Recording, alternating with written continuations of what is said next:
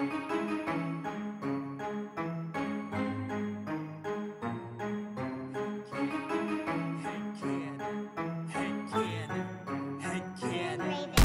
you wanna play a game? Do you like scary movies? Do you wanna eat some brains? Is your chainsaw arm groovy? How bloodthirsty could a talking plant be? Eat your liver with some fava beans and a nice Chianti. Come play with us forever, cause down here we all float. I never drink wine, so you're gonna need a bigger boat. Or a throat to choke, whether you're in the prim or dairy. Got red rum where you bled from, put your dead son in a cemetery. It's him or Carrie, be very afraid. You'll be our number one fan and get carried away. All work and no play, you know it always means you're in trouble, son. I came to chew gum and kick ass, and I'm all out of bubble gum.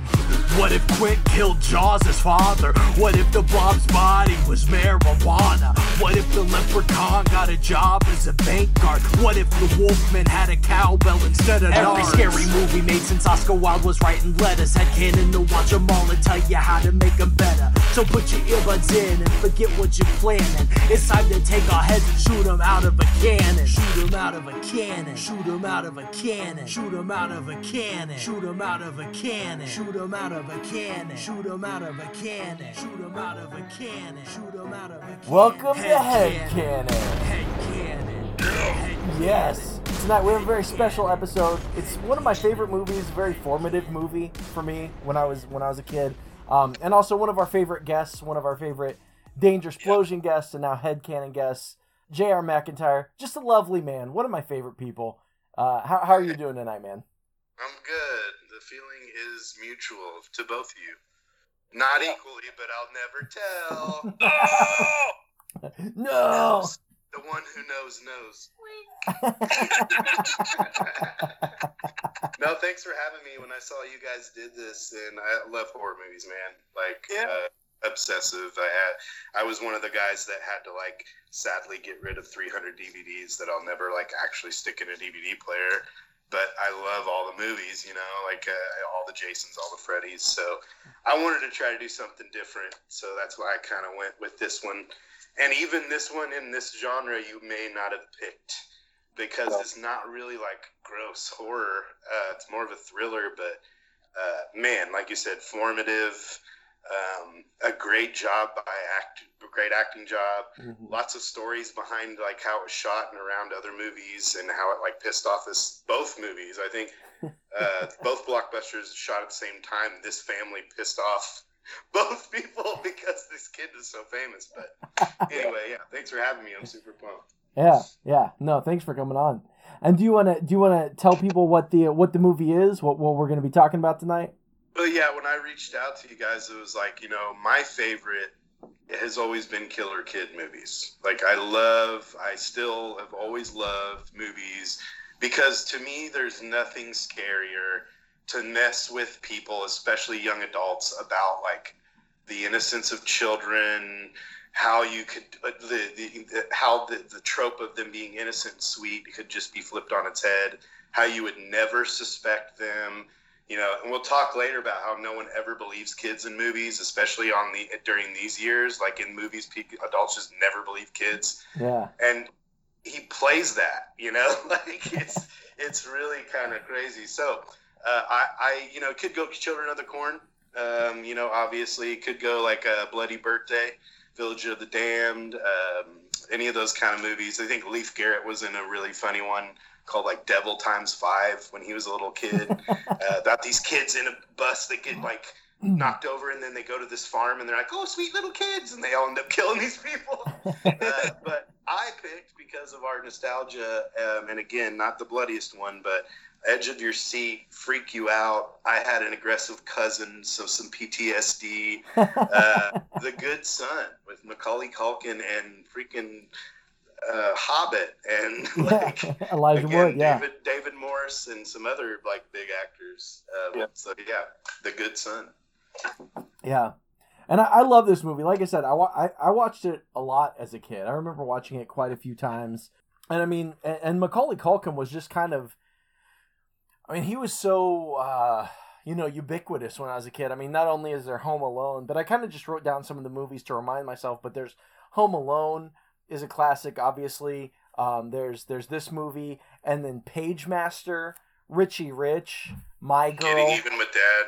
getting. Oh, I don't. I don't know if I saw that one. Getting even Yeah, with Dad. the mullet in that one. oh, nice. So he would have been a his dad boy after. Danson. Ted Danson has a fake ponytail, so they give Macaulay Culkin a mullet. I could be wrong.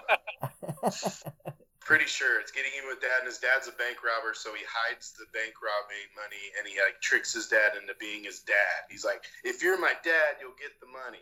So he's like, have to take him to a amusement park, and like. but Home Alone Two is the one that pissed this movie pissed off Home Alone Two, and vice versa. I'm pretty sure. Um, Mhm. so I always have alternate titles for movies. One was "Fuck the Culkin Family." uh, another one was "That's My Ducky," and uh, "Oh Hi Mark," which I don't know if you guys are Room fans. The Oh, Room yeah. fan. yeah. "Oh Hi Mark" is said uh, about three or four times in this movie by Macaulay. He's like, "Oh Hi Mark." Oh, I, uh, because Elijah Wood's character is Mark, and that's kind of one of his tropes is he's behind you all the time, like, "Oh hi, mom," Yeah. "Oh hello," Mark," right. You know, and so he's just like lurking in the shadows, creepy little kid. He's But I see why he's in so many movies. He's so good at a serial He's killer so too, good. man.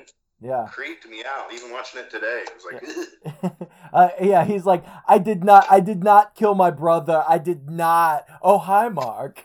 "Oh, hi, Mark." I made you a mask. That's not weird at all. oh yeah, those masks are fucking creepy. Those paper Yeah. mache masks. Definitely the director leaned into a couple weird ass moments like uh Suspiria type like weird kind of like Italian horror like I'm gonna make this real you know? Even the first shot of the movie is the last shot. Even that is like metaphoric because it's him in the desert. I think it's it's Arizona right? I'm Right. assuming. Looks like Arizona. I thought Colorado at first because when he's playing soccer they show the mountain and again this movie's so heavy-handed foreshadowing. They show a mountain, very first thing. One of the biggest last scenes of the movie is off of the side of a mountain, right? Yeah.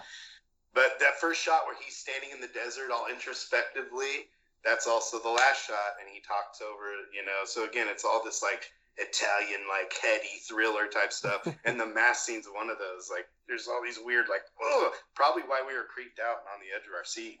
Because it's like children, but kids don't act that way, so it's really freaking weird, man. Yeah. Yeah. Well, and I and I, you know, I haven't seen this since I was much younger. Um, I watched it for this episode, and I haven't seen it for years, years and years. And uh, and I before I watched it, I looked like on on Rotten Tomatoes and other websites, like it doesn't have great ratings or great reviews. And I was like, oh man, I remember it being very thrilling, I guess. But I watched it again, and I still I feel the same way. Like it's I like it's it's I think it's not even an hour and a half right? It's less than 90 minutes.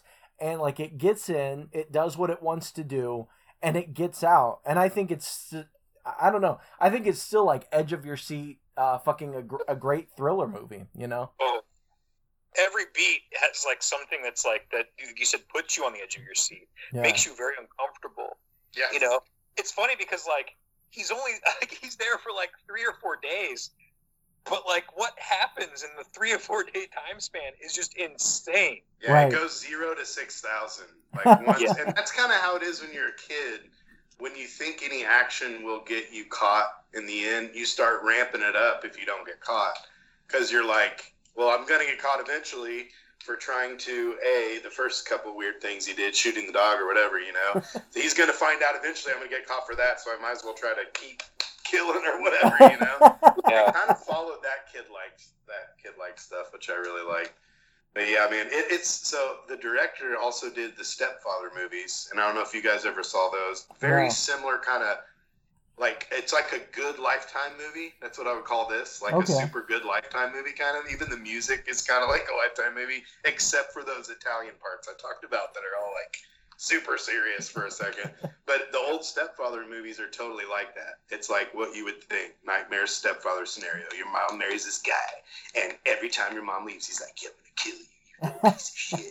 And then she comes back and you're like, he's crazy, mom. And she's like, no, he's sweet. I'm gonna marry him. He's taking me to Cabo. And you're like, no. But it's 1987, so they made like four of those. But this guy made the original one. Also, Sleeping with the Enemy has a very similar feel to this. okay, Like the okay. guy has like kind of a style. He did the Forgotten um, with uh, gosh, what's her name? Was with, that with Julianne Moore?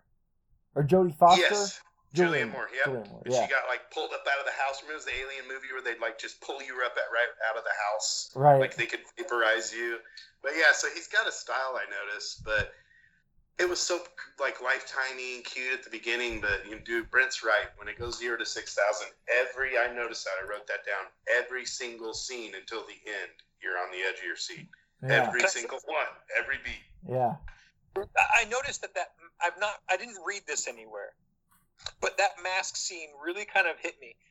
No, number one, it's it's it, they're they're very creepy, scary masks, but they both wear them right at the beginning of the when they meet, Yeah. and it's almost as though like that's them having level playing ground.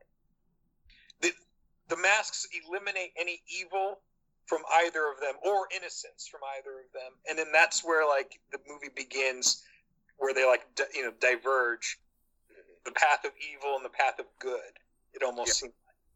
And, and, I and then- definitely got that tragedy comedy total. I got that from that. There's even that shot they both kind of turn at the, the camera. like a ver- But like you know, a- he's that kid wears a mask all the time, man. He's crazy. Yeah. yeah, yeah, yeah. Ooh, good point. Good fucking point. He was like, "Come with me. Maybe this kid will be another killer with me." You know, because he tries. He tries to like recruit him, and then he's like, "No, this is bad." And he's like, "Oh yeah."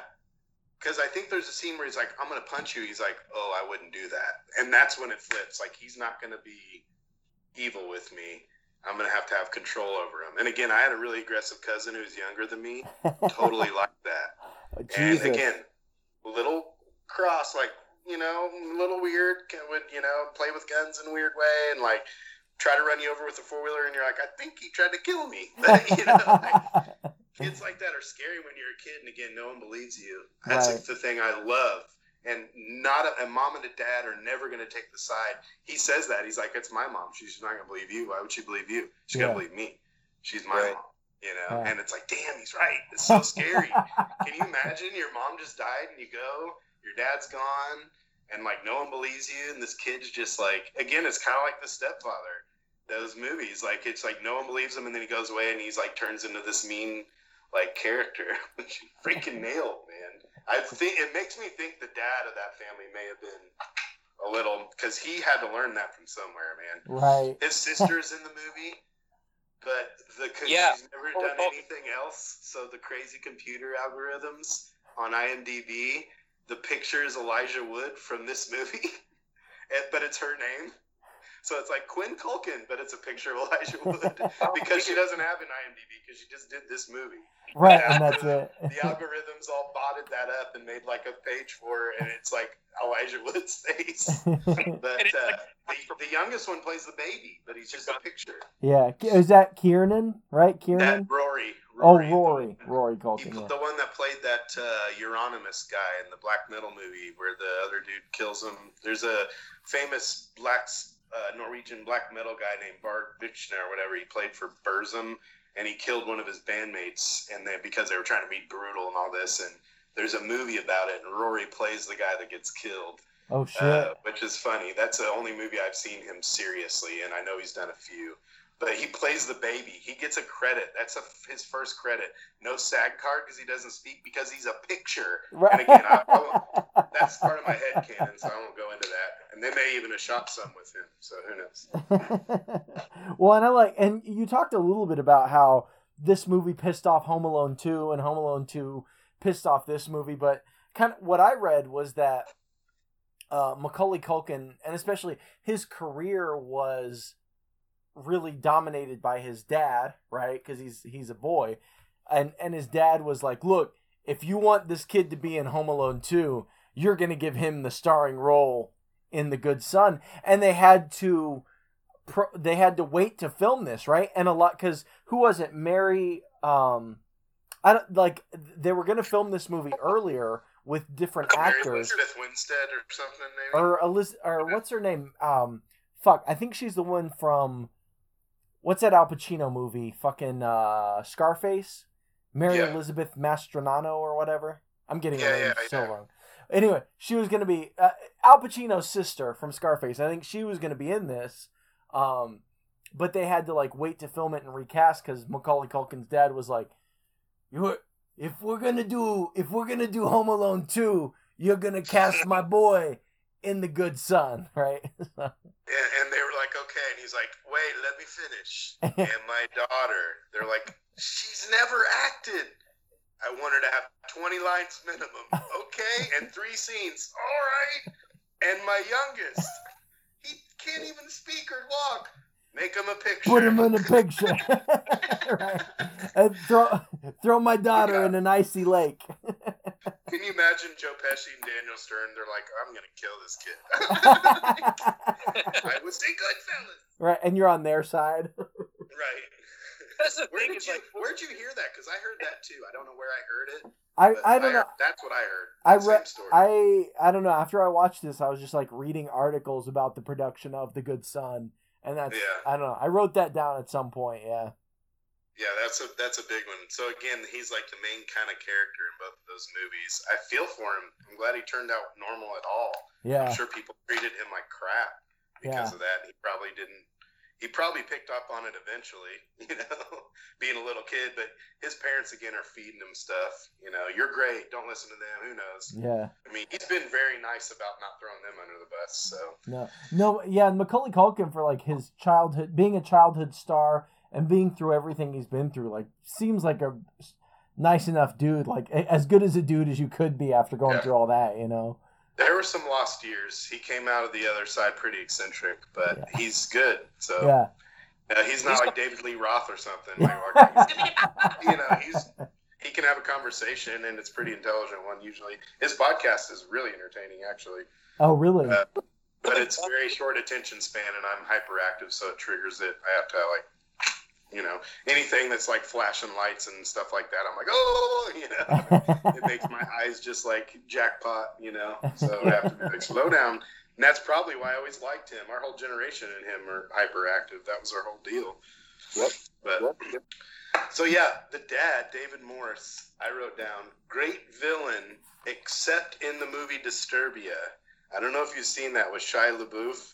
He Oh, plays love he plays a serial killer, but he's got long hair, and this guy he just doesn't play that kind of bad guy well. This is like 16 Blocks, The Negotiator, The Rock, bad guy. The Yes. guy who you think is on your team and he's a cop, but then he, he's the one who you turn around and you're you're like Johnson. He's like you should have known, you know. Like he's that guy, and he plays it really well. So I already was like laughing when I saw he was the dad, and I knew it was he was going to be the widow.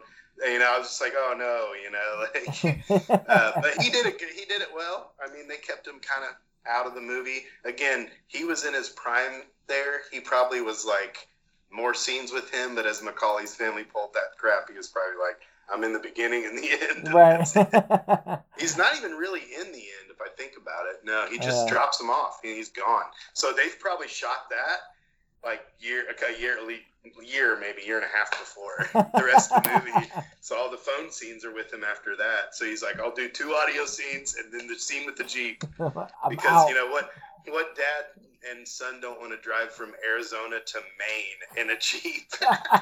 right. Yeah. when I that guy like the main thing I recognize him from is uh 12 monkeys right monkeys, yep. which is which is like one of my and one of my favorite mo- time travel movies but also just one of my favorite movies like I love that movie 12 monkeys Yeah, it's good.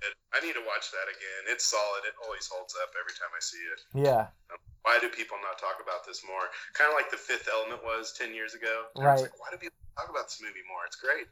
uh, but now everyone's seen it. It's like, well, he should do more. Like, because he did that other movie, and then it didn't do as well. It started with a V, like Valerian or something. oh Everyone yeah was super pumped. It was going to be like the new Fifth Element, but it didn't really hit. yeah The generation, man, right before the internet, Fifth Element nailed that like analog digital, like a taxi cab, but it's floats. right They nailed that. I feel like that could happen now again. right You know, you could do like a like some kind of comic book, you know, like redo a comic book that's like that or something, and people would really dig it. I mean, things like Cuphead are big. People like seeing retro remastered, you know, refinished retro. So who right? Let's write the movie, guys. Let's get rich. I saw. You know what I saw today? I went on Hulu, and I something I like to do is go to old old sitcoms and then just only watch the very last episode. I've never seen it, you know. But I, Did you watch I- Newhart, dude? Did did you watch Newhart? Be careful. You might open a portal. I will now.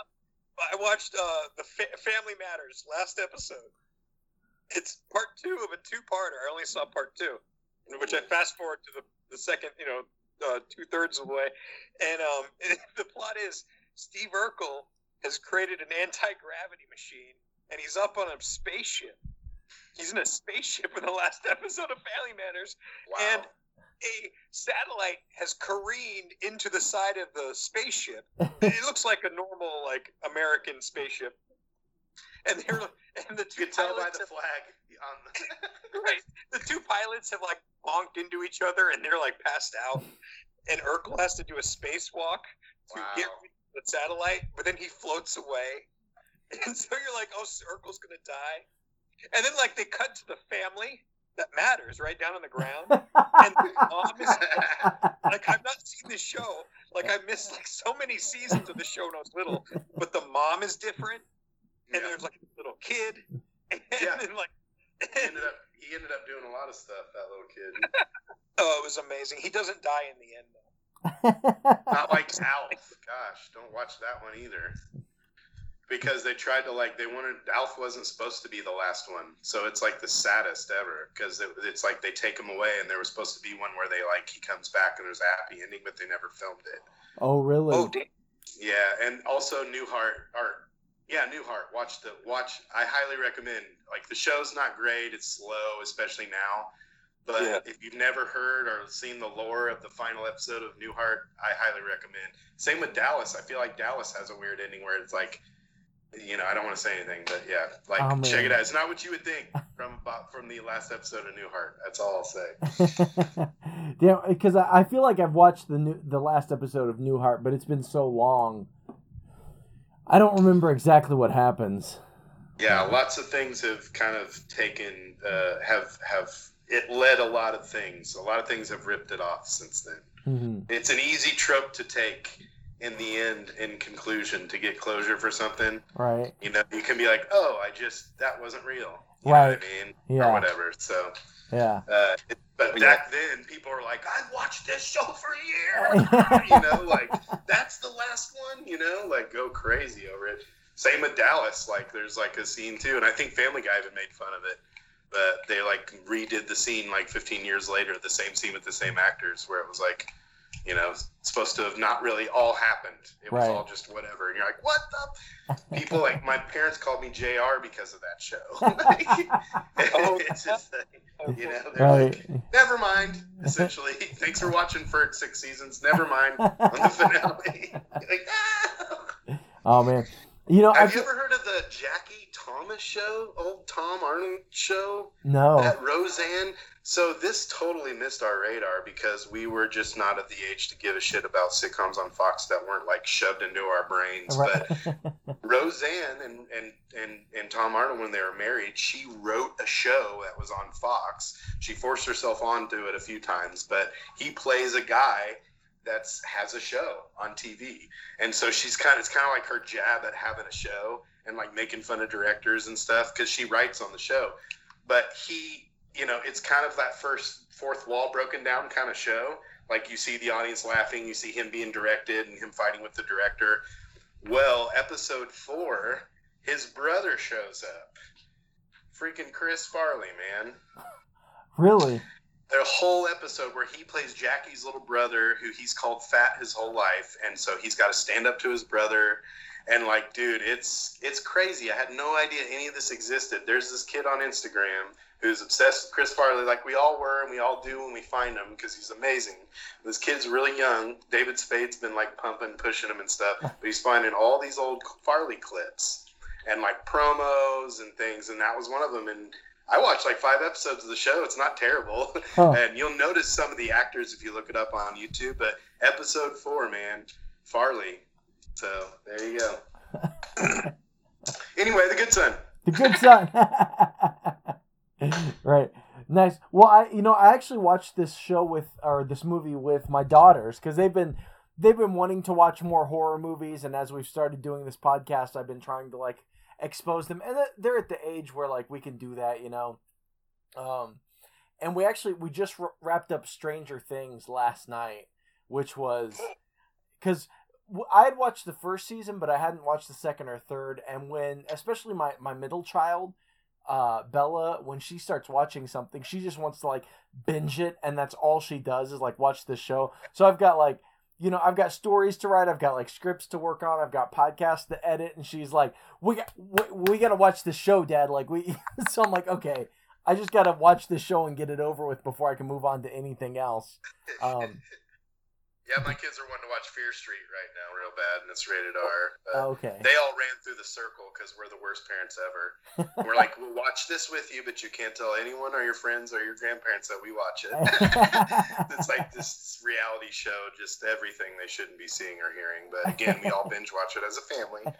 Oh, the circle. The circle, yeah. Uh, I, I'm sorry, isn't that a great show? So good. It's just Yeah, it's, just drugs for your eyes and brain. I love it.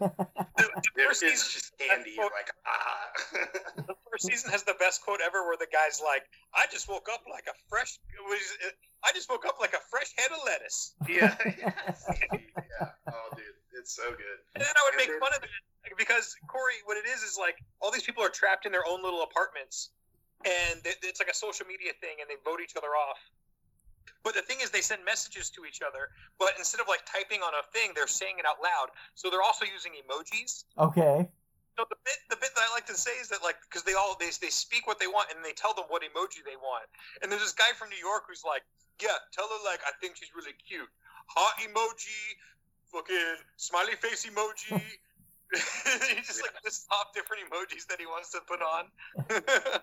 Yeah, there's like obviously a producer typing it off camera because they, the way some of them say it, there's no way like an algorithm would pick it up from like just a microphone. Right. But they throw there's some of them catfish each other. So some of them think that they're talking to like this hot 26 year old African American lady who's actually a gay 56 year old white man oh, and Yep. stuff like that. And so the second season gets even crazier. They like pretend someone's a celebrity and like eh, but the cele- it's the celebrity's manager so they know everything about the celebrity so they can totally catfish them and like it's Yeah. just again it is not it is not for for learning for growing brain cells. It is drugs for your brain and eyes but Yeah. as soon as the seasons come out we're like "Ugh," like i think two nights we watch all the episodes. Just like have to know what happens. So I, I get it man that stranger things we're just now starting. Middle child's eight years old so she's excited. But again they're just like zero to 60 let's watch fear street. And i'm like let me watch it first it's rated r nowadays rated r could be like cut a dick off you know like grabbing a dick and cutting it. Like I just watched Django Unchained again recently. I was like, fuck, it's full on dick, like full on Jamie Foxx dick, like just straight up in that movie. And my daughter came downstairs. I'm like, shit, like I have to like change it. Like it's because it's not flattering either. The scene, it's not like artistic. You know, Right. it's like an awful scene, and he's completely naked, and the dude's trying to cut his wing off. So. Hey. Can, can I give props real quick to another Netflix show called um, I Think You Should Leave? okay. It's a My sketch favorite show. Yeah, oh, good. It's so good. And you know what? I'm a big SNL fan. I love SNL, but you know what? That that show makes me realize there are so many. There's too many hands going on, too many brains over there at SNL. Like like wanting to get their star to the forefront with the sketches and stuff. Exactly. And just yeah. like with the Chappelle show, with this one, this one, this guy, the lead guy. Oh God, I forget his name because I'm on the spot. Tim Robinson. Thank you so much. Was on SNL. Had some of the funniest little bit characters that you would never remember, but you go back and watch. He's so fucking hilarious. Yeah. And he, he yeah, Same Go with ahead. Brooks. Brooks Wheelan is in and writes the second season too, and Brooks is the same way. Brooks got fired because he didn't come up with characters and didn't have an agent working with the producers in the room. You know, you guys have probably seen the documentary how they picked the show, right? They all sit in the room. yeah. So there's a one huge meeting with the Lorne and the guest, and all the people, the, the the comics, everyone, all the cast member, the writers, all in this giant room, throw a bunch of ideas at him, and Tom Hanks will be like, "I like that one. I like that one. No, let's not do that." You know, and the documentary's Malkovich, I think, and he's kind of picking which ones, and then a hundred of those get to down to twenty. And then Yeah. there's a room with these fucking producers and Lorne, and these producers are pushing that agenda you're talking about, Brent. We got to Yeah. get this guy or this gal a Netflix show or got to get them a movie that Lorne can produce. And so Tim Robinsons and Brooke Wheelans get left in the dust. But thank God this little bin that caught him in this show because it is shitballs crazy. Some of this freaking sketches. And the fact that someone pays them to make some of those sketches makes me so happy. This is the shit we would have come up with in my basement when we were like teenagers and been like, oh, someone gave us money to film that. They that's like season of the show is that. It's so Wait, fun. found God, that. I love it. It's like it's like those kids, those teenagers grew up and made a little money, but they but they still then like make fun of like the adult shit that like is going on in their world. There's a lot of like boardroom sketches Oh, that are yeah. just like freaking bananas. Like it's just you never expect to happen. It, it's oh man, it's it's such a good show. Yeah, highly recommend, man. I was so excited when it came out two nights ago. I was like waiting till 3 a.m. Just like as soon as it hit, I was Oh, freaking really? watched the whole season, man. There's 17 minute episodes. I think there's like Yeah. six. So Yeah. you can watch both seasons, you know, and get up to P1 maybe. Right. In less in less time than it takes to watch a Zack Snyder movie. So Which cut? Well, the Snyder cut of I think you should leave's actually uh, it's seven seasons long. It's made for the short. It's made for short term attention span. I mean, there's hard cuts. There's no closure. There's very little callbacks, and you're like, oh, what happened? What happened to that sketch? It's over. And like, oh, I love that character. Never see him again. Like, so it's kind of made for the new kid generation, but by people with our type of sense of humor. You know what I So love? kid- I love my daughter's trend- like, what the hell? I love the transition music too.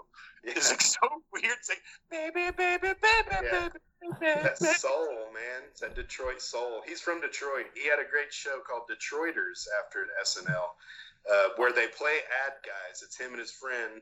His dad was a great ad executive guy in Detroit, and Detroit went through the whole economic. And so everyone left Detroit, and it's him at this ad agency, and he's terrible at it, but he owns it because it was his dad's, and it's him and his friend, and they're trying to like make commercials for local companies and stuff. So that's where some of that boardroom stuff came from.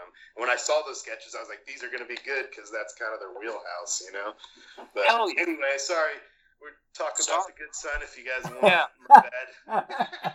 Yeah, no, it's I, I. I- I needed this input though. In this, I needed Johnny Five needed the input like in the brain. So I'm gonna talk about it. It's so good. I, I can't, I can't recommend it enough. It's so funny. Oh, I'll have to check that out. I haven't seen that. You love it, Corey. You're gonna be like, oh my god, people let these guys write this because these are the ideas you have where you're all laughing and you're like, read it again, read it again, and you all know no one's gonna do it. We're not gonna talk about it outside of this room because we'll Mhm. get canceled even almost some of it. There's one, there's one skit from the new season about a doll that Patti Harrison wrote called Tammy Craps, and it Yes, is that's seriously a fucking fever dream, dude. You're like, this was either written by a hamster with a keyboard or someone on acid. And Patti Harrison, just this amazing actress, she's been in like normal movies, but she is in the show and she wrote that freaking sketch, man. So crazy. You're gonna love it, Tori. You're gonna be like, The oh whole my thing is like it's like it's like this doll now doesn't have farts in its head. Yeah. Like, The disgruntled employee that worked at the factory that used to fill the dolls' heads with farts no longer works it with us. She's like, "Is that the doll with farts in its head? Ain't no farts in here." So, what? You got to be sixty pounds to play with this doll. How heavy are you? I'm forty-five pounds. Well, to to you, playing with this doll would be like smoking five Macanudo cigars. He's like, "That's too much." He's like, "No, it's not. It's a good way to calm down." These are little girls talking to each other in a It's so weird. commercial. It's like cuckoo, man. Off the chart. I Uh, love it. okay, I think we should let's get back to the movie. I guess we're at the beginning of it still. The good We side- are. that's- We haven't even started. That's uh, it's, it's fine. We'll jump around. It's fine. It's good. Well, and the the fun thing about this podcast is I never wanted it to be like, you know, if we talk about the movie the whole time, cool. If not, if we get off on tangents, like whatever. It's it's not a big Yeah. deal.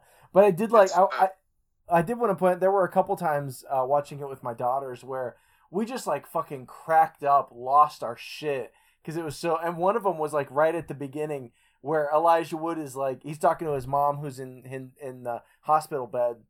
Guardians of Galaxy. Yeah, yeah, exactly. Yeah. Oh, yeah, And, yeah. and he's like, "You're not gonna die. You're not gonna die because I won't let you." and then Yeah. the, the scene cuts and it goes right to the preacher like ashes to ashes, dust to dust. My my daughters and I fucking lost it. We were cracking up. Right here, hard edit. Jokes on you. She died. uh, a weird part of that scene is he picks up a picture. Okay, this is how dorky I am. He picks up a picture and you only see it in the foreground, so it's blurry. And it's obviously of her on her wedding day. He's like, Oh, it's you and I on your wedding day. But if you look at that picture, it's like him then. Like it's he's that size and Uh-huh. height, and her in her wedding dress. But in the past, Right. but the guy's not his stepdad. But that's when I was kind of like, is this some kind of stepfather thing? Because that's when I first started thinking that. But I think it was just a continuation thing, which there are two or three in this movie. Some continuation problems that are again hilarious. But I'm, I love that your kids picked that up. That is amazing. But that I totally wrote that down. Jokes on you. She died. yeah, it's like it's like it's like a comedy beat. Like I don't, I I can't imagine it was intentionally, uh, but like that's if I wanted people to laugh at it, like that's how I would cut it. It was so funny. He had makeup on in that scene too. That's what I wrote down. Remastered movies make uh, you can see the makeup. Like you could see his foundation on his face Oh, okay. because they can't you couldn't tell on film, but now everything's like remastered. And so he's all makeup face like, You're not gonna die and I'll tell you why. So I'm not gonna let you. And even later when he's talking to his therapist, he's like, I let someone die. It's like, damn dude, like you're not like four. like, you know you didn't kill her, right? Like you didn't like where are these parents missing out where the, he thinks he like makes people die and live? right. You know what I mean? That's a lot of pressure on a kid. right. First, believe the, the, the new lady is his mom anyway. Right, right. Like- you know, that's that, that's when you can tell he's like they really don't play into his mental issues enough. No. When he's No. like, and he wakes up in the middle of the night and he's like, "There you are, it's you." You know, uh, it's kind of like uh, those two are codependent on each other, though the mom and him, because the mom is sad about the baby dying and he's sad about his mom dying. So that's just like an unhealthy mental illness codependency those two have together. Yeah. So she doesn't want to admit, like, you're losing your mind right now. I'm not your mom. She's almost like, I am your mommy. You know? what I mean? well, and that's that that that is kind of a weird recurring thing because at one point he's like, "It's it's my mom reincarnated. She came back," and you're like, "Okay, that's a little like I- know you're dealing with a lot, but that's that's pretty heavy." And then, but then later in the movie, he brings it back when he like he verbalizes it when he's talking to Macaulay Culkin. He's like, "She's actually my mom. She came back into your mom," and it's like, Yeah. "Whoa, dude! That like." yeah. Holy- you didn't know that. Yeah, like holy shit, that's a lot, you know. That's one of my favorite scenes because he says, "Don't fuck with me," Yeah, and it's that shot. And dude, he is so good as a little kid. He just looks at him because he gets like, "Oh, you trying to pull one on me, motherfucker? Like I'm the manipulator." And right. he's just like, "Hey, hey," because you think he's gonna cut the rope, or he's just like, "Don't fuck with me." You're Yeah. like, "Whoa." Yeah, That's when it's already starting to go, though. That's when it's already like he's killed the dog. You're like, oh my god, he's thrown the guy off the whatever. You know, it yeah. goes again. Four days. We're at day two, and he's already doing that. So. Well, Do you guys That- like the shots? I loved all the shots of Arizona and Maine and all that too. Like in the beginning, there's those beautiful. You know, they don't do that as much in movies anymore. You always feel like it's digital. Some Yeah. really beautiful shots of like that road in Arizona, and then he's taking the ferry in Maine. That's Stephen Kingy, obviously. Yeah. yeah, those establishing shots like B roll. Yeah, no, it's great. Yeah, like I like the brother was kind of a dick for pushing him into leaving right at, at the funeral. Like, I didn't remember that from being a kid, but like, kind of a dick move by his brother to be like, "Dude, just go. Like, we got him. Go." And he's like, "No, I need to be with my kid. Like, he just lost his mom." He's like, "No, you need money, dude. You'll be rich, and then you'll be good. You know, sure, my kid's not gonna like kill your kid or something." God. right. Surely my kid's not a psycho. like I thought he was his brother-in-law. I assumed that, but then you find out later he's his actual brother. I'm like, kind of a shitty brother move. Like, you should support him and be like, yeah, you should be with your kid right now. yeah, Like, go on a road trip with him. Tell you tell work to fuck off right now. Like, Right. your wife just died, dude. But Well, instead, he's like, go, go, go to Tokyo, man. That's- you need money. You'll be set. You'll that's be rich. that's the whole thing. Like the this whole movie hinges upon the dad. If he goes to Tokyo for two weeks, he'll be set for the rest of his life. Like they What mentioned is that. he and- doing there? I, I- yeah, I don't know what he's doing, but if he goes to Tokyo for two weeks, they will be set for the rest of their lives. Yeah. Yeah. Dude, I love jerking those off. metaverse where it's like Tokyo Drift and he's like the bad guy. Like, Yeah. sorry, Brent, I interrupted you. It's okay, man. Don't worry about it. Did you guys like that treehouse? Was it the scariest fucking treehouse ever? It was a yeah, it was a dangerous treehouse. Yeah. I like it. Like you went straight up, and then like you curved around the tree more, and then the, the and it- stairs got worse as you got up. That's what I like. Like Yeah. they should get better as you get higher, not worse. oh man. Oh, I- oh, I was like, We used to do shit like all that all the time when we were younger, though. I know, and We're that's like- what just made me. We're weenie parents. Like we're like, put Yeah. a freaking GPS on them. Like, dude, we were gone when we were gone. Our Yeah. parents had no idea where we were. You know, that's Okay. another thing that's scary about this movie is like there are lots of moments where these kids could have died or killed each other. and you know, it's just freaking wild. And he even says that. Remember when they go down in the tunnel and he's like, Whenever you know no one can mess with you, you can fly. He's Yeah. like, no one can touch you. It's Yeah, like, he's like- dude, that's a psychotic person. They think that. You Yeah. Know? It's like, oh, it's creepy. Yeah, it's like when you when you realize you can do whatever you want, right? Yeah. Yeah. The dad also has a hidden stealth mullet. I wrote down. little cell phone foreshadowing with the Game Boy too. He's like, "Look at all this beautiful stuff, and you're staring at that video game." right. You're like, "All right, you have no idea what's coming, man." right. I thought that was funny because like that's probably like six hours of just staring at the same like mountain ranges and stuff. Like yeah, if I've learned anything from like the modern technology world, like you, you put little kids in a car for like twelve hours, like I think a lot of your rules kind of go out the window. Like like we're watching movies and, and hitting on screens like the whole time. right. and I love how the Game Boy could like you're driving with all the windows down in Arizona, and you can just like play the Game Boy and hear it and everything. It sounds driving a Jeep. But that's Yeah. got the weird scene too. Whenever he, again, the Italian, metaphoric Italian kind of director scene where he runs, he's like, whatever, and like runs out of the car and runs into the desert and he gets a little bit out and he's like, he stops and just kind of looks longingly like, where am I going? There's nowhere else to go. right. It's just me, me and my dad now. And then it just kind of fades out and you're like, ugh, like, that was heavy. Yeah. going right. You can't. Yeah. You can't es- escape it. You can't run from it. There's no. There's nowhere to Yeah. go. Elijah Wood. Right. The family I wrote down. This family has been through a lot. Freaking, they lost that mom, and the baby. You know, the baby passed away. Like this family's been through a lot of crap. yeah. You know, when she first sees Mark, she's all like super genuine. Her eyes light up because again, it's supposed to represent like a son coming back into the family that's gone. And she, her eyes just like light up, like Mark, and you've grown, and you know, again, that's how people are, especially back then. That's literally the conversations we had before social media was, "You've grown this much since I saw you last." That's all every adult would say to you Yeah. because it was like there's so much more culture to talk about now, good or bad. It was literally back then. It was a joke between us kids, like all adults would be like, "When you were this tall, I saw you." It's like almost in the handbook, you know, of things to say to kids. You know? right. But she's so genuine, like she, I don't know. And again, I don't know if that's the role that uh, the other lady was supposed to play, but I thought she did pretty good. Yeah, oh role. yeah, yeah. Well, and this and the woman, uh, what's her name, Wendy Crewson.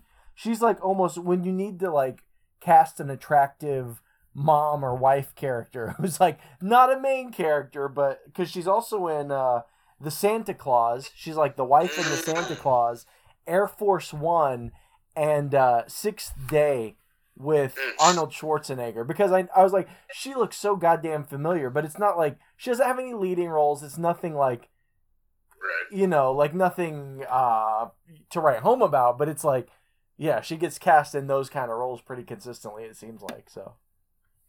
She's pretty good. I enjoyed it. Yeah, I was trying to figure out what dad does because he's like on a computer, but he has magazines and he's like trying to like I don't know. Every time they try to show the the dad working, I, it confused me. I couldn't figure out like what's this guy do. He says you go into the hospital, but like every time they show him working in his den, he's not doing like medical work. right. I think they got confused. Maybe when they started before Home Alone 2, he was a doctor. But then when they came back after Home Alone 2, they're like, just make him an accountant. We forget what he was. Send him at a computer.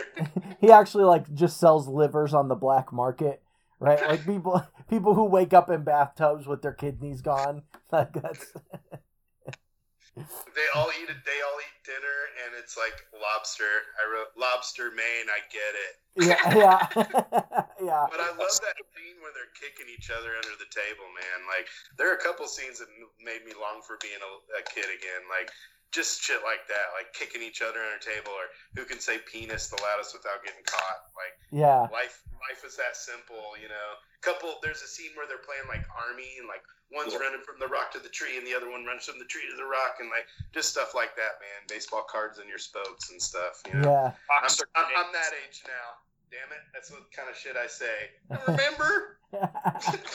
well, and and they really like they really do capture that like you know uh creating a new like forging a new friendship with somebody and you know Elijah Wood he's like come on come play with me like be part of my world and Elijah Wood is like immediately like yeah whatever you're doing like I'm in it and and they really do like you know and then they go like uh what even at like breaking the glass in that warehouse or whatever it is when they're Cigarettes. Again, it's just like your brothers or your cousins. We all had these experiences as kids. You know, Yeah. very stand by me.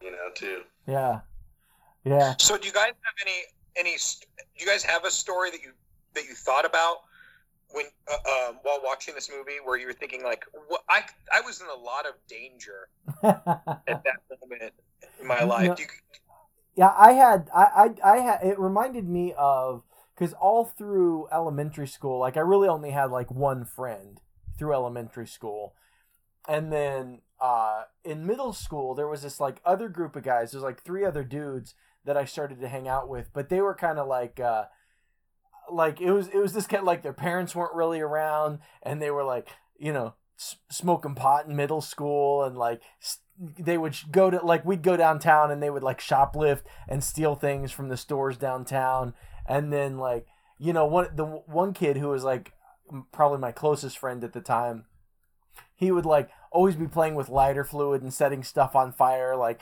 lighting bees nests on fire and shit and uh and so like once I moved into high school, I like found other people to hang out with. I started hanging out with you guys and but there was like this weird period in middle school where I was like hanging out with these guys who were like uh, uh they're just like bad news guys, right? You know, Yeah, for sure. I have that cousin for sure. Like I said, too many stories there, and I don't want to put, get him like a court case. But definitely have had like guns pointed, loaded guns pointed at me, uh, like animal shooting birds, animal stuff. Like I said, trying to get ran over by four wheelers and being like, I'm pretty sure he tried to kill me right there, but I got out of the way last minute.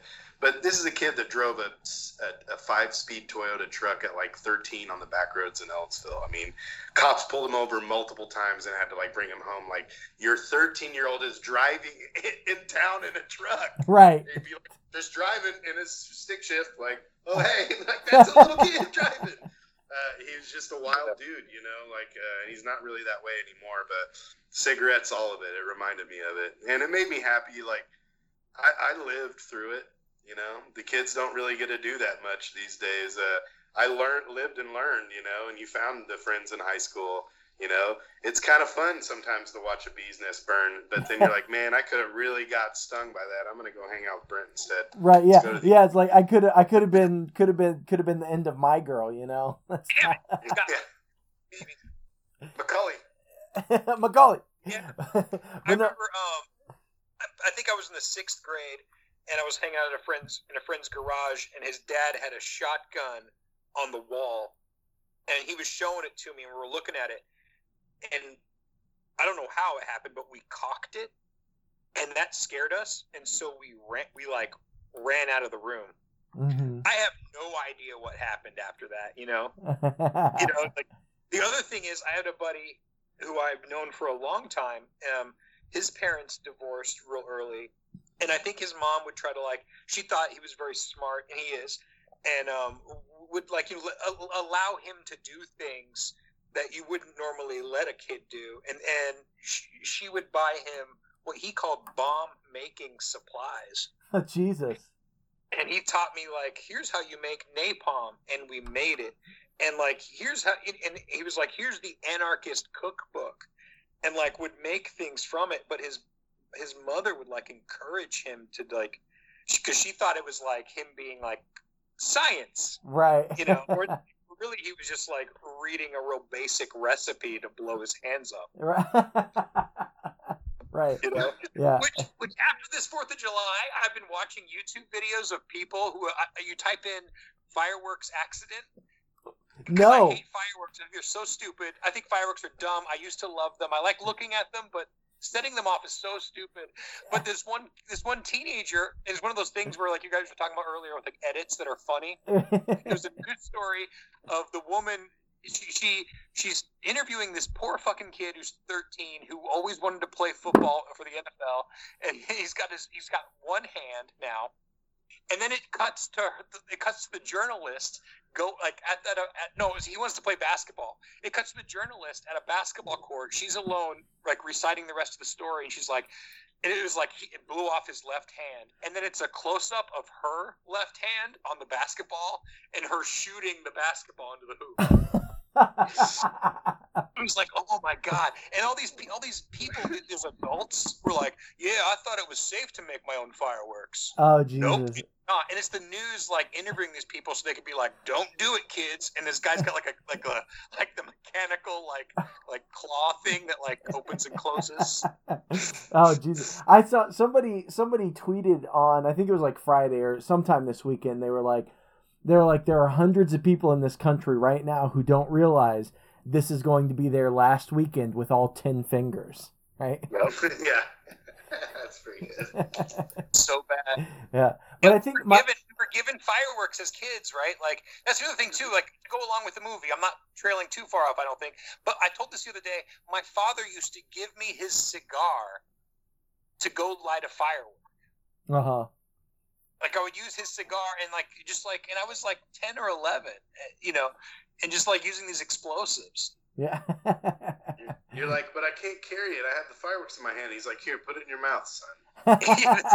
this is how you carry a cigar. Like now, here's the cigar. Yeah, you're just some little kid, like, oh, just walking with fireworks, this sto- stogie hanging out of your mouth. well, and and along that line, this wasn't something I did, but I feel like even before I saw this movie, or maybe it was around the same, but like I have memories of my mom telling me stories of when she was a kid, and they would sit in a tree, like they would get a scarecrow or like clothes they would stuff full of leaves or whatever, and they would go sit in a tree over a road and throw the the dummy down in front of cars, and it was like Like this. the. It was like the same thing as Mr. Highway, which that scene is fucking ridiculous because he throws the he throws Mr. Highway down off the bridge, and an RV flips over, and then cars crash for like half an hour. It's like fifty cars. It's like there's like a fifty car fucking pileup after he throws. It's almost funny. It's almost funny. Here, I'm trying to find it. Crash so long, almost funny. Yeah, Uh, there's a couple windows that explode before they hit get hit.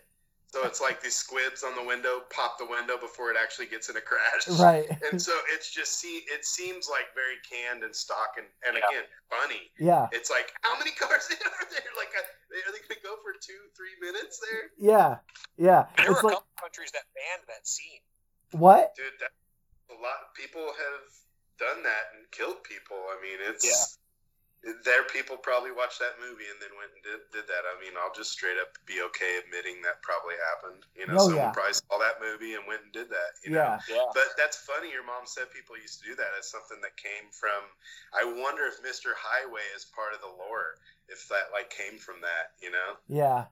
But If it- that shows his psychotic. Like you start to see his psychosis because he tricks him so well. He manipulates him i i in perfectly. yeah. And he's his guard's still down, but he's like, "If you help me, I'll show you something you'll never forget." You know. And then Yeah. how? But how dumb? Again, this is the beginning of a lot of things happening in public and no one noticing. Yeah. So at this point, Mr. Highway, they've already killed the dog, carried the dead bag of meat across town to dump it, and no one saw. Yeah. There's Yeah. Now they're carrying what looks to be a dead body back across town, and no one's witnessed it. To when the ha- crash happens, to be like, "Oh, those two little kids Yeah. carrying that body. That's probably who threw that body." you know. Well, and it's But then again, he obviously walks up to the highway, and Mark doesn't think for one second, like, "Oh, he's gonna throw this thing over." Like, I get it, you're a dumb kid. And after this happens, he's immediately like, doesn't trust him at all, and tries to rat on him immediately to both parents. Yeah. Well, and it's it's like and he's not only like manipulative with Mark, it's I think it's shortly thereafter cuz it's it's so subtle the dinner scene where he mentions that Mark wants to move into his his little brother's mm-hmm. room, his brother who has died. He's not only manipulating Mark but both of his parents and he's driving wedges between his parents and his parents and Mark like with very, very little effort on his part he's like completely disrupting the emotional fabric of everyone at that table you know Yep. like it's just it's He's wild. Beautiful thing. Yeah. Wow. He's super self-aware, man. yeah I wrote here Rory Culkin plays Richard, gets credit for being a dead baby. Sorry. Oh boy. That's funny. Oh yeah, there's some there's so many heavy-handed shots, you know, or heavy-handed foreshadowing shots in this, right? Like the skates before he takes her to the frozen pond. yeah There's like really heavy-handed stuff. Um, but like again, he has he has the nightmare, and then she's like, Mar- uh, Henry catches Mark getting held by his mom, and she's like, "It's okay, it's okay, baby," you know. And she's again got that mental codependence from her dead child, and and Henry again. That's when he immediately goes to do the highway thing. uh-huh. He's like, "Okay, this is it." He's trying to take my mom. That's my ducky, you know. Like, Yeah. here we go. Like, and, Right. and it just ramps from here. Every beat, I think, after Highway, every beat is tense. Yeah. After that. well and and Oh. kudo go ahead Sorry. Oh, I saw I saw a little bit of a uh, of a video of, of making the movie, and the dog scene where the dog is chasing them. Mhm. They shut it. They shut the door, and then Macaulay Culkin like barks at the dog. yeah I thought that was sort of like perspective thing where like he was like away from it or whatever. But in the making of it, man, that dog is ferociously growling and barking at him, and he is barking right in that thing's face. like that's insane. Like that's a very well trained dog, or Macaulay Culkin's fucking crazy, right Yeah. or everyone who is involved is crazy. or his, There's his, no way. his dad was like no fucking way that fence would hold that dog in real life. No. That dog would have cleared that fence, no problem, and dove head first, mouth open into those children. I do like that scene. That's one of those hor- Italian horror kind of force things where he's barking at him, and it's showing that kind of. It's actually more kind of French, but it's just showing like really like.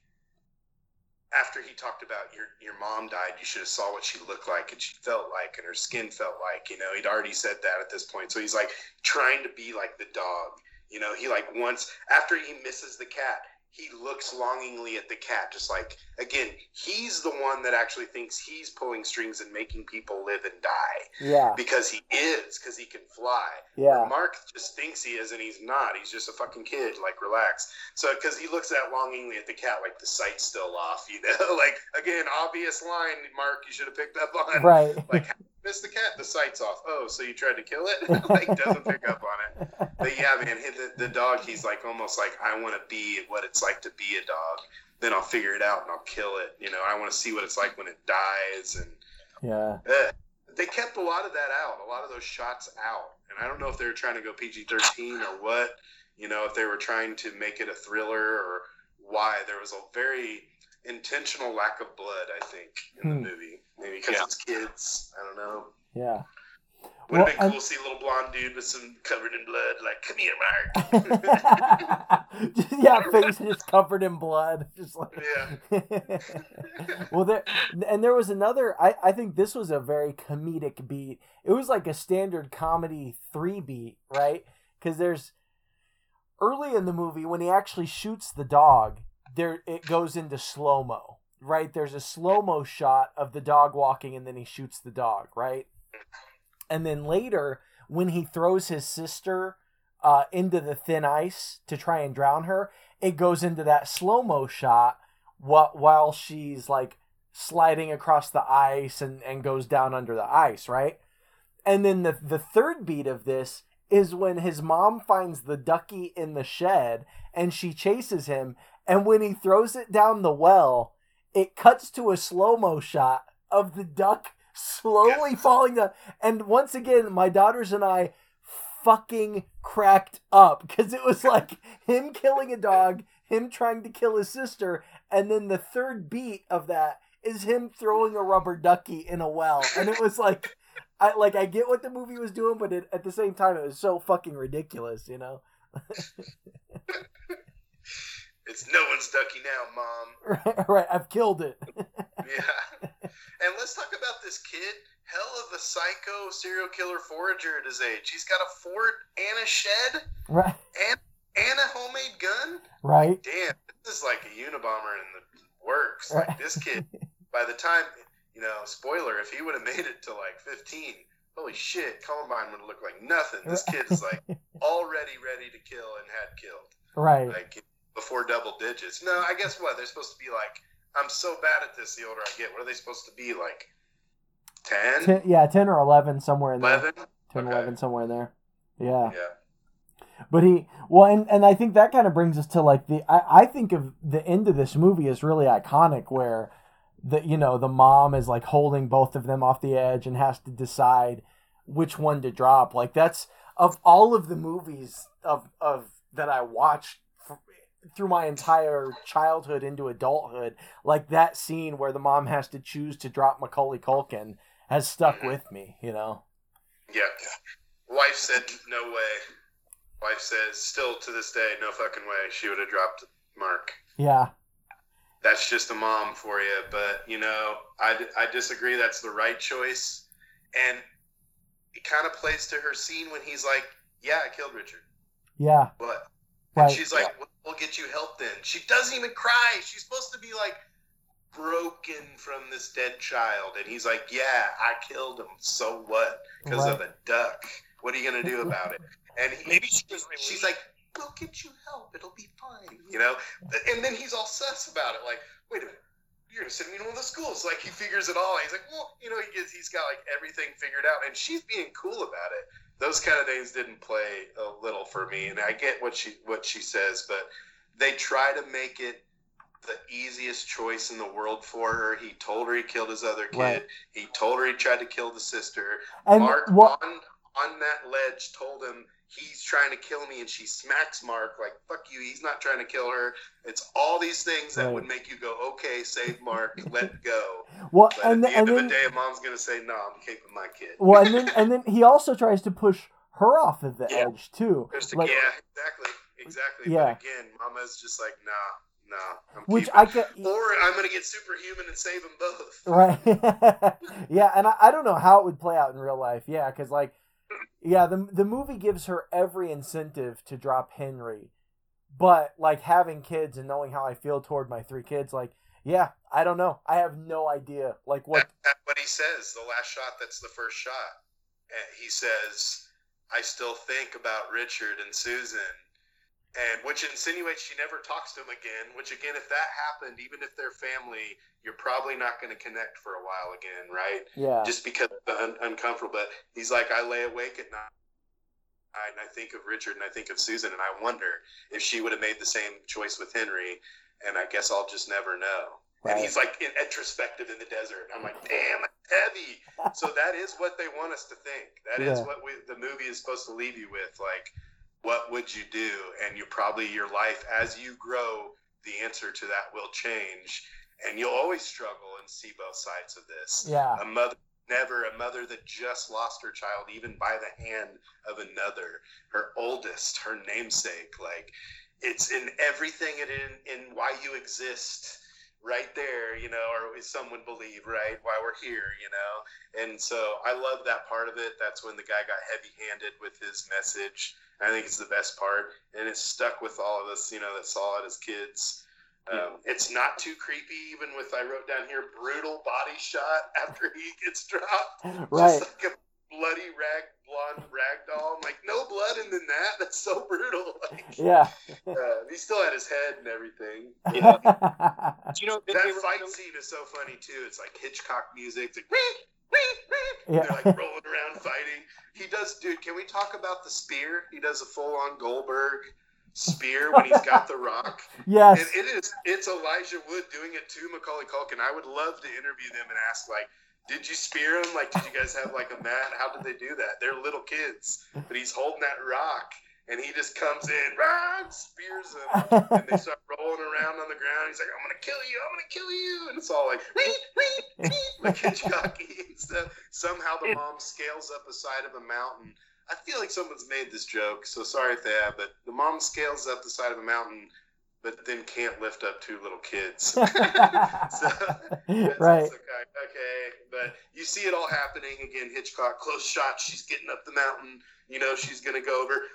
Expertly rolls over to catch both of them before they fall. Yeah. And when he pushes her too, it's like this excellent backward somersault, and she falls perfectly. Like no, right here. Yeah. Crazy man. Yeah. all So- those scenes, all those scenes were done on an actual cliff. oh, really? Them right there. Jeez. They filmed, they filmed everything in Maine except for that, which was like in Mich- in Wisconsin. Oh yeah. They found the perfect cliff overlooking some water. Um, because it was a lake, there were boats at the bottom that like were were were, ma- were creating wake to make it look like waves. And then um, they they constructed cranes for all the kids and I guess the mom too. All those fight scenes were the two kids. There were no like stunt doubles. Every every they were hanging off that cliff like for real. Jeez. Yeah. Macaulay. They had- like, come on, more, more money. no, they had they had major talks with the dad about like exactly how it was going to go down. Like it was like a big. It was a bit. That's, that's like the biggest part of, of like the lore of the of making the movie was was like, yeah, it was them like hanging off the cliff, and I, I guess it's important to also note that the, the two as children, Macaulay Culkin and Elijah Wood became like really good friends. Mhm. Apparently, Yeah. like they would like all those like uh, war battles. Like Elijah Wood, I, I found a, um, an interview with Elijah Wood. He he said that like that's what they would play like in between takes. They would play war. Oh, they play war. And I think that's where they got that stuff. Right. No, that's funny. The uh no, they're great together. That's funny, and they probably are both going through similar stuff, man. Being pulled to so many different types of movies. Their parents were really involved, gave them funny hipster names. Yeah, yeah. and I was thinking about it, like Elijah, the, you know, both being child actors, like, and Elijah Wood in his interview that I read or, or, or watched, sorry, talked about how he grew up like just around adults. Mhm. um, in an acting scenario. So, like, I would imagine for this movie, Elijah Wood to like be with Macaulay Culkin was probably like, oh, someone else that knows what this is like. Right. How how funny is it that it's Miller's Pond? Like, I, wasn't that perfect? Like, they're skating up on Miller's Pond. I thought that was like I wrote Miller's Pond too perfect. Like, that sounds like a place in Wisconsin. That's probably like, oh yeah, well, let's go over to the cliff. They got that perfect cliff on Lake Wada by Miller's Pond. Yeah, Uh, also, the food scene where he thinks he poisons everything and he's throwing the food away oh yeah. that shot of him like throwing everything away hilarious like food props and like like full bowls of spaghetti like prepped in a bowl but it's leftovers it's like they made it like this is spaghetti and this is but it's supposed to look like just grabbed out of the fridge and dumped like i love that stuff that was someone's job and it looks so like cartoony and funny he's going crazy he's like must he poisoned the Brussels sprouts. it's one of the one of the few times that Kevin McAllister comes out of him. He's like, "Mom, Dad, it's Mark. Come quick!" Like it's kind of like his cadence. There's another scene where he he's like full. He's like Fuller. Fuller peed in the bed. Yeah, yeah, yeah, exactly. or like he's falling off the cliff and he does like the he grabs his face. ah! That'd be a funny profile pic. Where it's like off the cliff from the top down. Ah. I also, yeah, we talked about this earlier, but I also got increasingly frustrated, like I do with every '90s, 2000 movies. And I wish someone would would change this in a movie. And if they have, I'm sorry. You can tell me later, you guys, or someone can comment. But no one ever believes kids in movies ever. No one is like, you know what? Like she almost does a few times, but she literally still has to ask a child, like, did you kill your brother? Like all the evidence was there. Another kid was like, yeah, he told me, you know, like, and he has his duck and he threw the duck down the well. Still had to ask him, you know, like, do you have anything to do with it? Like, because her question is, what happened that night? Not did you kill him? You know. Right. So I mean, it. No one believes the kids ever in any of the movies, and this is like one of the perfect examples where if the first time someone would have listened to Mark, like a lot of this wouldn't have happened. He wouldn't have almost killed his sister. Uh, you know, just all this crazy stuff. So that's another thing, you know, I, I asterisk because it's just Yeah. it's so frustrating. Why is that a trope? Like, I guess it's to push things along, you know, like, and, and they Yeah. have to write around cell phones existing now, you know, and that taking out, out a lot of conflict. I get it. But, you know, I, that trope is always so frustrating. When we were kids, like we were when we watched this movie, it's like, God, you know, like, it adds to that. It adds to that on the edge because you're like, believe him. But yeah, this is just another one of those examples of that. Like, in Stranger Things, they kind of like make fun of it. They're like, "Oh yeah, those kids said that." Like, you know, and uh, you know, so I don't want to talk about anything. You're watching this, so no, we just spoil finished. We just the finished dad, the third the season. dad So seems to like believe it though. When he does finally get to talk to him, the dad's like, "Okay, if none of these people are believing you, you're my go son." talk to your doctor. He says to go talk to his doctor. Because but they- Culkin's there, man. He Culkin- does. As soon as he Kept goes there, Culkin's there. Yeah. Chick. which is a mind fuck. Freaking smart, man. He's psychotic. He knew. Like- but again, if you're a good therapist, can't you read like see through that? And I thought, but didn't you think so though? Because because at the playground scene, when Elijah Woods, when Mark is like, "Hey, if you- if if you knew someone was evil, you know, not speaking of himself, but seemingly talking about uh, uh, uh, about this kid, you know, that I thought maybe the the therapist was onto it when she when she was in there in that session, and I thought, oh, she's going to get to the bottom of this. I thought she was going to be Right. more of a role. Well, But see, and I didn't and I and I thought she was uh, thinking that he was Elijah Wood was talking about himself, kind of like a friend of a friend, right? It's like, oh, there's there's like a friend of a friend, and she's like, you're talking about yourself, right? Have this friend, and he has this thing in his pants that gets hard, and he touches it. Sorry. right. No, that's true. That's a good point, Brent. I didn't think of that. You know, like he kind of tries. That's the first time, isn't it? That's the first time he tries to tell anybody. He Yeah. trusts her, you know, and she's the first person. So he does try to do what his dad tells him, like go to your doctor. You know, he's like, I did. I guess I'll go back. right. Yeah. I had to try to tell her, but she thinks I'm evil, Dad. And then everyone starts to think he's evil, man. Good lord. Yeah, it's like little kids' solutions are like interesting, you know, especially when they get it right in movies like they did in this one. Like before this movie, we did the movie It Follows, Mhm. where it was like about teen. Have you seen that one, Jr? I have, I have. Yeah. Okay, so like it's teenagers trying to solve very like insane problems as well, and they do and they do their their kind of weird teenager ways. And this is like, th- yeah, this is like the, the the even lower version of that, like a very little kid trying to figure out how do I tell people when really all he had to do was probably tell someone. Even like let's say let's say Elijah Wood did did it like an adult should have. He went to like you know everything was like in walking distance there. Like you know he, Macaulay Culkin visits his sister in the hospital, and then he's like, "All right, mom, I'm just gonna go walk home." right. In the You middle know? of the night, he walks in. Yeah. I Well- wrote that down. Like, is there no security? This kid just walks in. Right. And then the mom's like, "What? Are you smothering your sister?" Well, no, that's- I'm just standing here with a pillow. Oh, okay. Yeah, so Elijah Wood, like the police station. Yeah, police just are a non-issue. I wrote police are a non-issue in this town. Yeah. well, and how like how odd would it have been if he like started smothering his sister with the pillow, and then his mom's like, "Yo, what what the fuck are you It doing?" goes back. uh, You meant Yeah. to put it under her head. Yeah. Oh, thanks, mom. I always forget that. Silly Right. me. I have- I have trouble with under and over sometimes. Like, Bed sores, mom. You know. No, uh, Elijah. My what I wrote down is should have went to the owner of the dog. yeah, Should have went to the owner of the dog and said, "We killed your dog. There's a gun. It's in a shed. My my cousin's crazy. He killed your dog. Um, Yeah. His parents won't believe me. Can you go with me and we'll we'll find the gun and we'll go talk to him." You know, Yeah. take someone out from the outside because he makes a point. Again, we talked about it. They're never going to believe. They're going to believe their kid first, but yet they don't believe any other kids. It's like he's able to manipulate the entire family, and they can't even see it. Like Right. as a parent, we would see that dinner table conversation what that kid was doing. We'd be like, Yeah. talk about your dead brother at dinner with your mom. Like what? You know what I mean? So. It, it- it's so funny. He tricks everyone, but then Elijah very simply is being like, "No, he has a duck. He killed him. Like, smacks him, you know.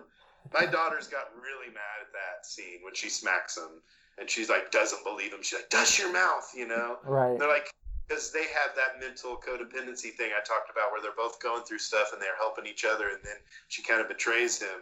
That trust. My daughter's like brokenhearted by that. Like Right. she won't even set him down. Like we grew up, if there were two sides, most of the time, then at least they'll set us all down as adults and be like, let's hear all the stories together. You know, Yeah. my mom never. I wish my parents would have blindly believed. If someone told my parents out there, like, it's definitely Jr. Yeah. right. that sounds exactly like you were talking earlier about the bad kids in middle school, and I was like, yeah, that's stuff I did. That's- steal CDs, go downtown and steal CDs. Check. yeah. Yeah. Yeah, a whole two liter of, of Pepsi fits in the back of JNCO Spy jeans. Or like a, a den, a, a drink from the den when it was like fifty cents. Why steal that? It's Right. fifty cents. right. Because it's it's a challenge to Yeah. try to get that big The cup out fun. your pants. right. Oh man, I should have been on the lookout when I worked there. nice. Well, before we wrap up here, do you guys have? Uh, I want to go ahead and get the uh, everybody's head canon for this movie. We've kind of talked about it. I, can- I, I- I can go first. You know, my head canon is just that when Macaulay Culkin was dropped off the edge, it wasn't talked about a lot in the movies, but there had been a lot, like a rash of disappearances in the Tri County area of people who had been murdered by a serial killer. And as soon as Macaulay Culkin was dropped off the cliff, all of a sudden it, it went away, you know. And the cops, nobody ever figured out what happened, you know. But like there was a lot he was doing behind the scenes that was never talked about, you know. So much more. Yeah, Yeah, he, he was so he was so organized. yeah, like body bodies in the woods, you know, that nobody ever found. Yeah. Yeah, man, I'll go next. So mine was definitely Richard oriented. Like, uh, wanted to see like more of that story. Uh, maybe the brother was Richard's actual dad, um, and that's why he's so disconnected from the family. Also, you mentioned it earlier, Corey, the Tokyo thing. I had a couple things with Tokyo. What's he doing over in Tokyo? Right. a couple storylines there. But for me, like as a horror person overall, you know, uh, would have liked to have seen more blood and more of the, that like killer kid that you see in the, in the in the Children of the Corn. But that really is what sets this apart. It Yeah. doesn't have that. You're, you can watch it with your eight year old and not feel bad as a parent, Yeah. but it's scary as shit. Yeah, Yeah. yeah, it's not it's yeah, it's not the gore factor or like yeah, the straight up horror, but it's so suspenseful. Yeah. Yeah. what about you, Brant? What do you think? I think this movie should have been a parallel like timeline off of the Home Alone franchise. and that the Macaulay Culkin character is really Buzz, who drowned he drowned Kevin McAllister. Now, that gene to make like brilliant machinery and traps and stuff was like it's like ingrained in the McAllister family. So like Buzz just carried that along, creating like you know like the cool like little thing in the fence to go through the fence, like the on the one like nail, the jagged piece. That he created the crossbow, and he's got this like little like hidey place for his cigarettes, you know, like in his picture of his girlfriend. Woof. You know, this is this is that is. The whole Maine, the, the house in Maine looks like the McAllister house, man. Right. Like, in the, yeah, in it is their summer. They summer in Maine, I hear. Oh, okay, yeah, yeah. That, yeah, that's a whole. It, it seems just like a dark timeline for the McAllister family all around. right, like if the uh, if the if the muggers or the the dirty band what are the wet bandits, the The sticky dirty bandits, bastards. the dirty bastards, if they like if they actually killed Kevin McAllister, this is what this is what the sequel would be. This is what would happen. They would move to Maine, and Buzz would become a psychopath. Yeah, exactly. nice. It's an alternate Richie Rich timeline where he's just like upper middle class. Right. And the little boy that comes, the little boy that does come, the, the Elijah Wood character in my in my head canon is like the kid that wets the bed in Home Alone and drinks all the Pepsi. Fuller. Yes. Fuller, oh my god, you remember the name? Yeah, Fuller. It's Fuller. He's like so like sweet and innocent. He's talking. He's talking to Mark, and he's like, "I'm gonna kill Fuller." And Mark's like, "You know what? I'm fine with that." Honestly, Fucked up please, thing is, please do. Fuller has to drive across the country with that douchebag uncle. yeah. He's like, "If you had to drive from Arizona to Maine without pissing, you'd pee the bed too." Listen to me, you little pervert. If you keep playing your Game Boy, I'm gonna slap your ass. he's just got the talk boy instead of the Game Boy. yeah. Yeah. Oh man, I have one of those. I love the Talk Boy. Yeah, My brother again, had- the hyperactivity, man. They Yeah. nailed it with that generation. Yeah. Annoyed so many people with that. yeah. But also would like cuss in it and then do it in slow motion, so it'd be like full. Yeah. I just thought that was like the funniest thing ever, like ever. To like hear your voice slow down, and be like, hell yeah, you know, like I, I, it could probably be unseen as un PC nowadays, but it was funny just to record your voice and sound like an old black man or something, you know, instead of like an eight year old white boy. Right. And it was, or you know, of course you sound like a chipmunk, and it was funny, but nothing had the slow. Yeah. Like you could make your like burp and fart and everything in slow motion. Really. Credit card? You got it. Yeah. well, oh I, my god. I remember there was one time when it was like right around middle school when I was hanging around, hanging out with those guys. Um, I I had recorded something into my Talkboy and like left it. It was like laying on my bedroom floor, and I remember my mom walked in and she like stepped on it and stepped on the play button, and I was sitting right there, and my Talkboy was it was my voice came out of it. It was like shit, goddamn motherfucker, and I was like no. you look, you were like, "Wasn't me." it's like yeah, who I don't know. I don't know what that was. Wasn't me. You're like, "Shit, damn, motherfucker! Oh, I stubbed my toe." She looks over at you. You got a their toe in your hand. You're like, "Wasn't me." oh, that's great. yeah, nice. All We right, well, could j- not j- talk about Home Alone. oh no, we gotta. Thanks, Culkin lobbyist. Yeah. Tim Curry, the Culkin lobbyist. Did you guys know about when Macaulay Culkin on Twitter had his fans choose his middle name? Oh no, yeah, yeah. Go ahead. I I had not heard about this. No. You heard about this, Jr. Mm-mm. And so he pulled the he pulled the internet, and the internet got to choose Macaulay Culkin's middle name. And what they chose was amazing because it could be anything. They chose for his middle name to be Macaulay Culkin. oh my god! So say say what his name is then. It has one word. The middle name is one word. The middle name is Macaulay Culkin. So what is his full name then? It's fun to say. Go ahead. I'll let you do it. Macaulay, Macaulay, Culkin, Culkin. It's fun to say. it is. That's a, so. Did he did he actually change his name to that? I think so. I think he did. That's hilarious. Well, did you hear like an amazing person.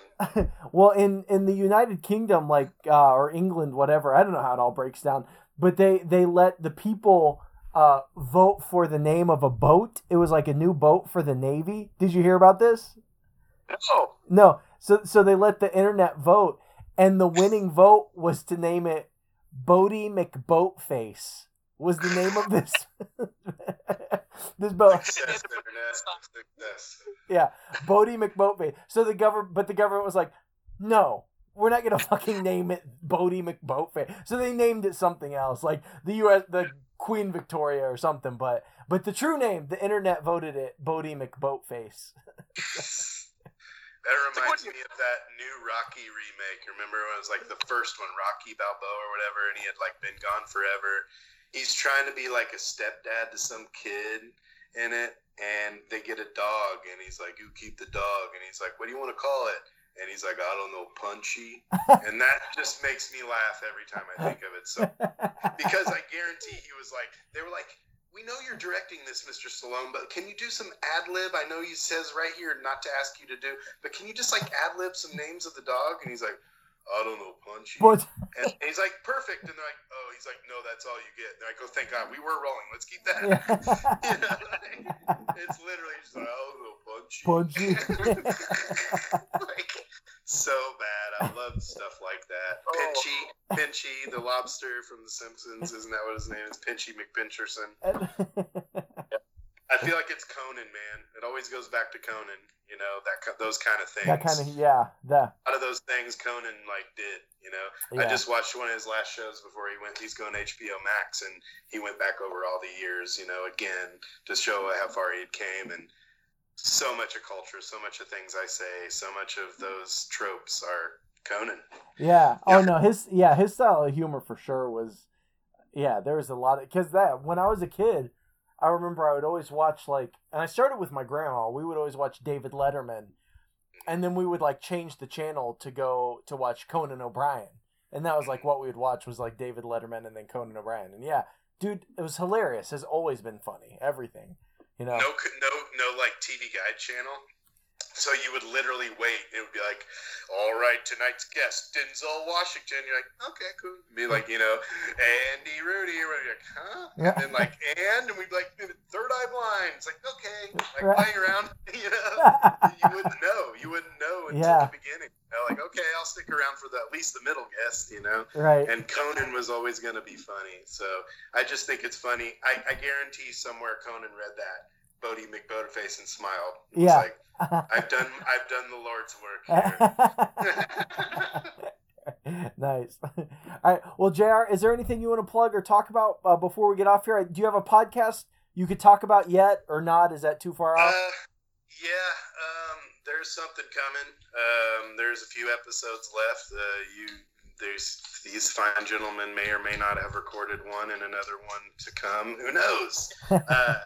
So that may be coming from someone I used to do a podcast with a long time ago. Um, very close to completion, and we're trying to get it all recorded before we release it. So um, hopefully, maybe come back out or advertise that, or or that guy could be on this and advertise it when it's ready.